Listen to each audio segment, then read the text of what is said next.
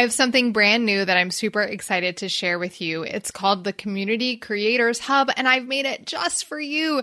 You can search through every episode of this podcast by keyword, download all of my favorite guides and resources, and find all of my recommended tools for community creators. And the best part? It's completely free.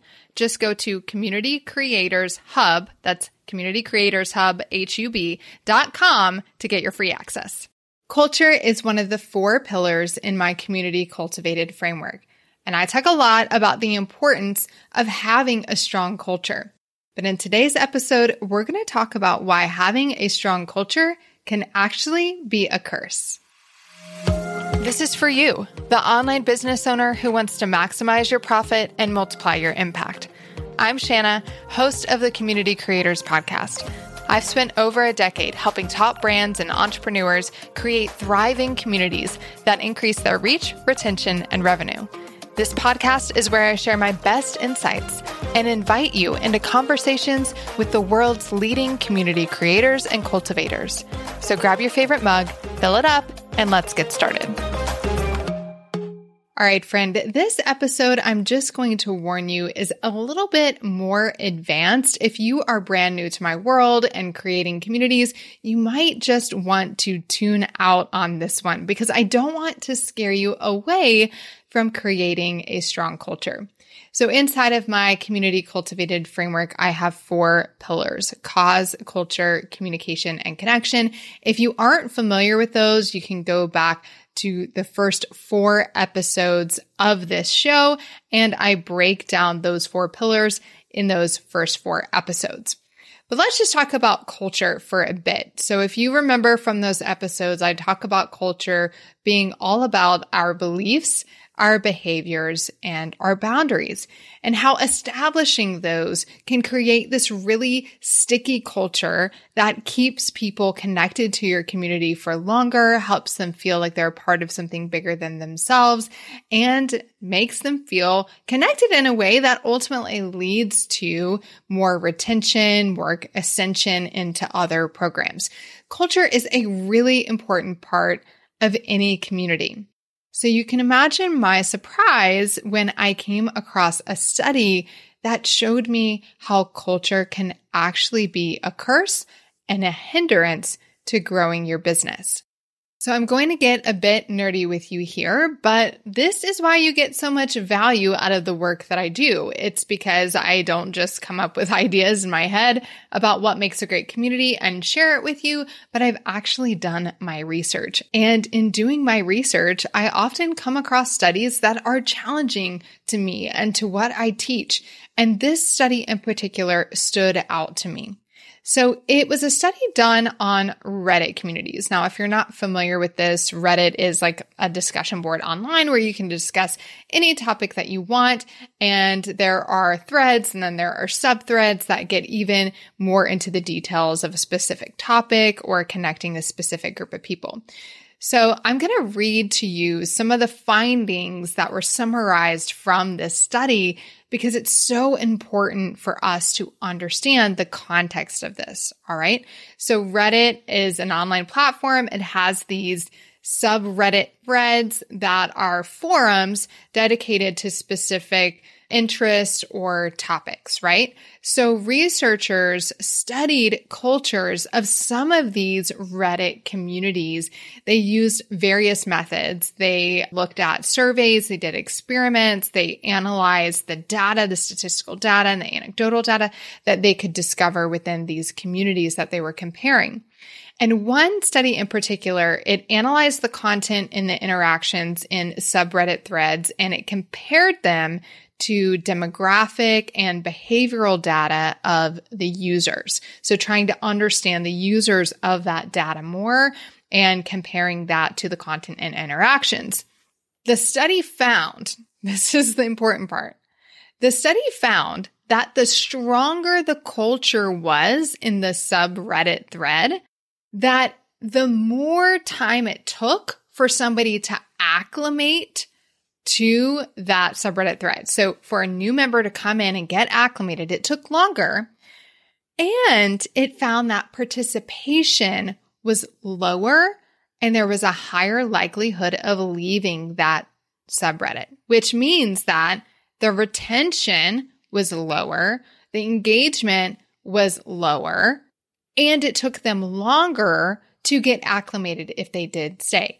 Now it said that these effects were more pronounced in subreddits that had high levels of basically like, I call it like homogenous, but basically there were normative expectations, meaning we all talk like this, behave like this, understand these things. There was kind of a foundational knowledge that people needed to know and foundational culture, like almost like a sub language that people needed to know, or the people in the group were all alike demographically, or there was a high level of social influence in the group right? So there were three factors that they really looked at here. So one was the tendency of people to associate and communicate with others who are similar to them in demographic interests and values.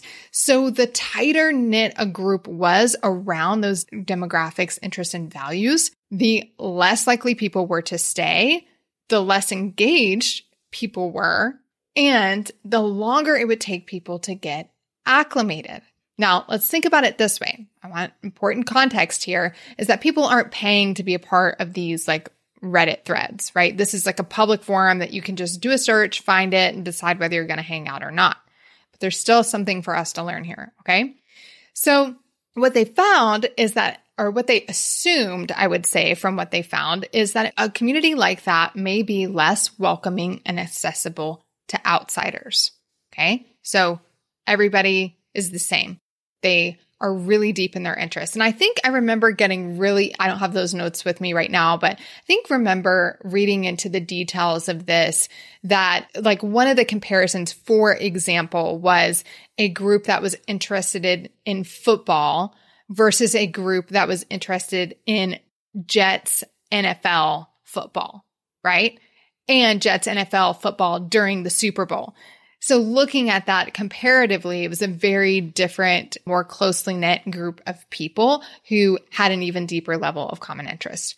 Okay, the third thing that they looked at as an issue was normative expectations, basically referring to those unwritten rules and the expectations of behavior that are enforced within the community, right? So the more strict you were, the more boundaries you had around behaviors, which boundaries and behaviors, two things I talk about when creating culture, the more likely it would discourage or punish people who kind of stepped outside of those behaviors, the more it increased the likelihood of somebody leaving because they didn't fit in, they didn't want to follow those guidelines, or the more likely somebody would be to not engage because they weren't quite sure what those boundaries were, what behaviors were expected right? So normative expectations.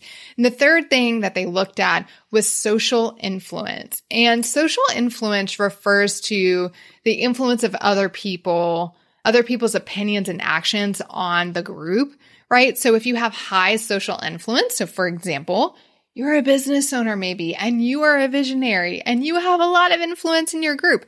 This would be a group with high social influence.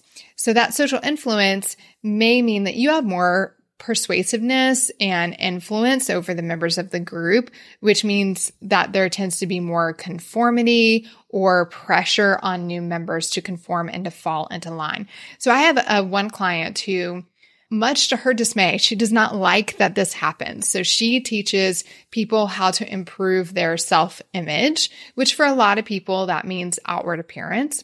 It's not for her, that's part of it, but there's a whole lot behind it but she helps people improve their self image. And what she finds sometimes when people are having a hard time feeling like they're having success in her program and making progress, or people are leaving, it's because they don't want her self image, right? They don't want to look like Tanya and dress like Tanya and shop at the places where Tanya shops and they don't have her style.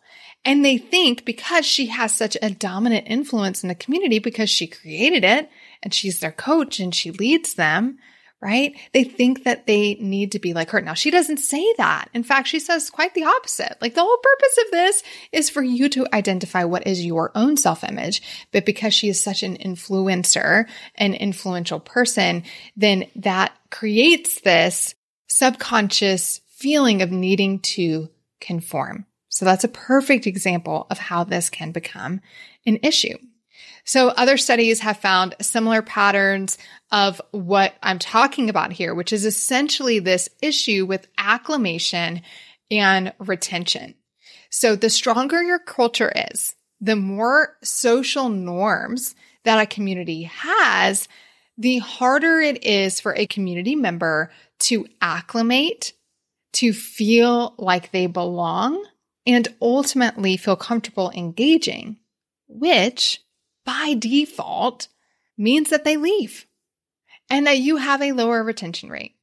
So I do not in any way, if you know me, I do not in any way want to discourage you from creating a strong, a very strong culture with a very strong cause, a very strong purpose, and really defining those beliefs, behaviors, and boundaries. But when you do so, you need to understand that you then have that much more responsibility to acclimate your new members into this culture, to help them adopt the identity of a member of your community. It makes your onboarding that much more important. I talk about onboarding all the time. I talk about the importance of not just acclimating people to the basics of like, here's where you get this deliverable and here's how you get support and like check these boxes and here's the membership tour. But I talk about onboarding people into your culture, right? So they have this understanding of the culture and they don't have to question what are the boundaries? What are the rules? They don't have to feel like they don't belong. There's not a language that they don't quite understand so that we can make this a safe place for them to show up and to want to stick around and we can speed up that process of acclimation so that they feel comfortable to engage faster and then they stay around longer. So the whole purpose of me sharing this with you is not to, again, it's not to scare you away from building a strong culture. It's to help you recognize that there are levels to this community building experience. And if you've worked with me as a one-on-one client or you've gone through my community training program, you know this already. You know that it is not one and done, right? And this is just a part of that. The stronger your culture becomes, the more your community develops its own identity, a common language, the longer your community has been around often, more likely that is to happen. But the more you follow what I teach, the stronger your culture is going to get. And then that over emphasizes the need for strong onboarding. Okay. So this is why I tell many of you, many of you already have an onboarding process. And so you often skip over reevaluating your onboarding. But I really want to make sure that you're evaluating that on an annual basis because there are things that will change and morph about your culture that you need to update inside of that onboarding process. So I want you to do that. I want you to audit your onboarding. And this isn't just your onboarding inside of your program. If you want to get really advanced, it's also in your messaging inside of your sales funnel because ultimately we're helping them adopt the identity of a community member before they ever join our community, right? So it might need to be some messaging changing inside of your sales funnel. Okay. But I want you to ask yourself, how good of a job am I doing at acclimating people to the culture that they are going to encounter as a part of our community so that they can become a comfortable member of that culture quicker so that they can start participating faster and so that they stay around longer. So that may look like um, talking about the community boundaries and beliefs and the guidelines inside of your onboarding journey. That may mean really giving them a bit of a credo or a creed around the identity of one of the members of your community that may mean giving them a definition guide. So like community lingo, here are the terms that people use inside of our community because often that adopts over time with what you teach. So you give them some of those definitions so that they understand what people are saying and talking about inside of the community.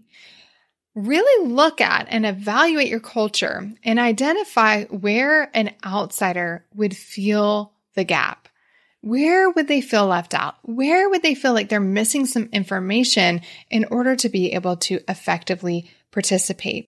And that's the gap that you want to make sure that you're filling inside of your onboarding in order for them to feel comfortable enough to begin contributing and participating as an active member inside of your community.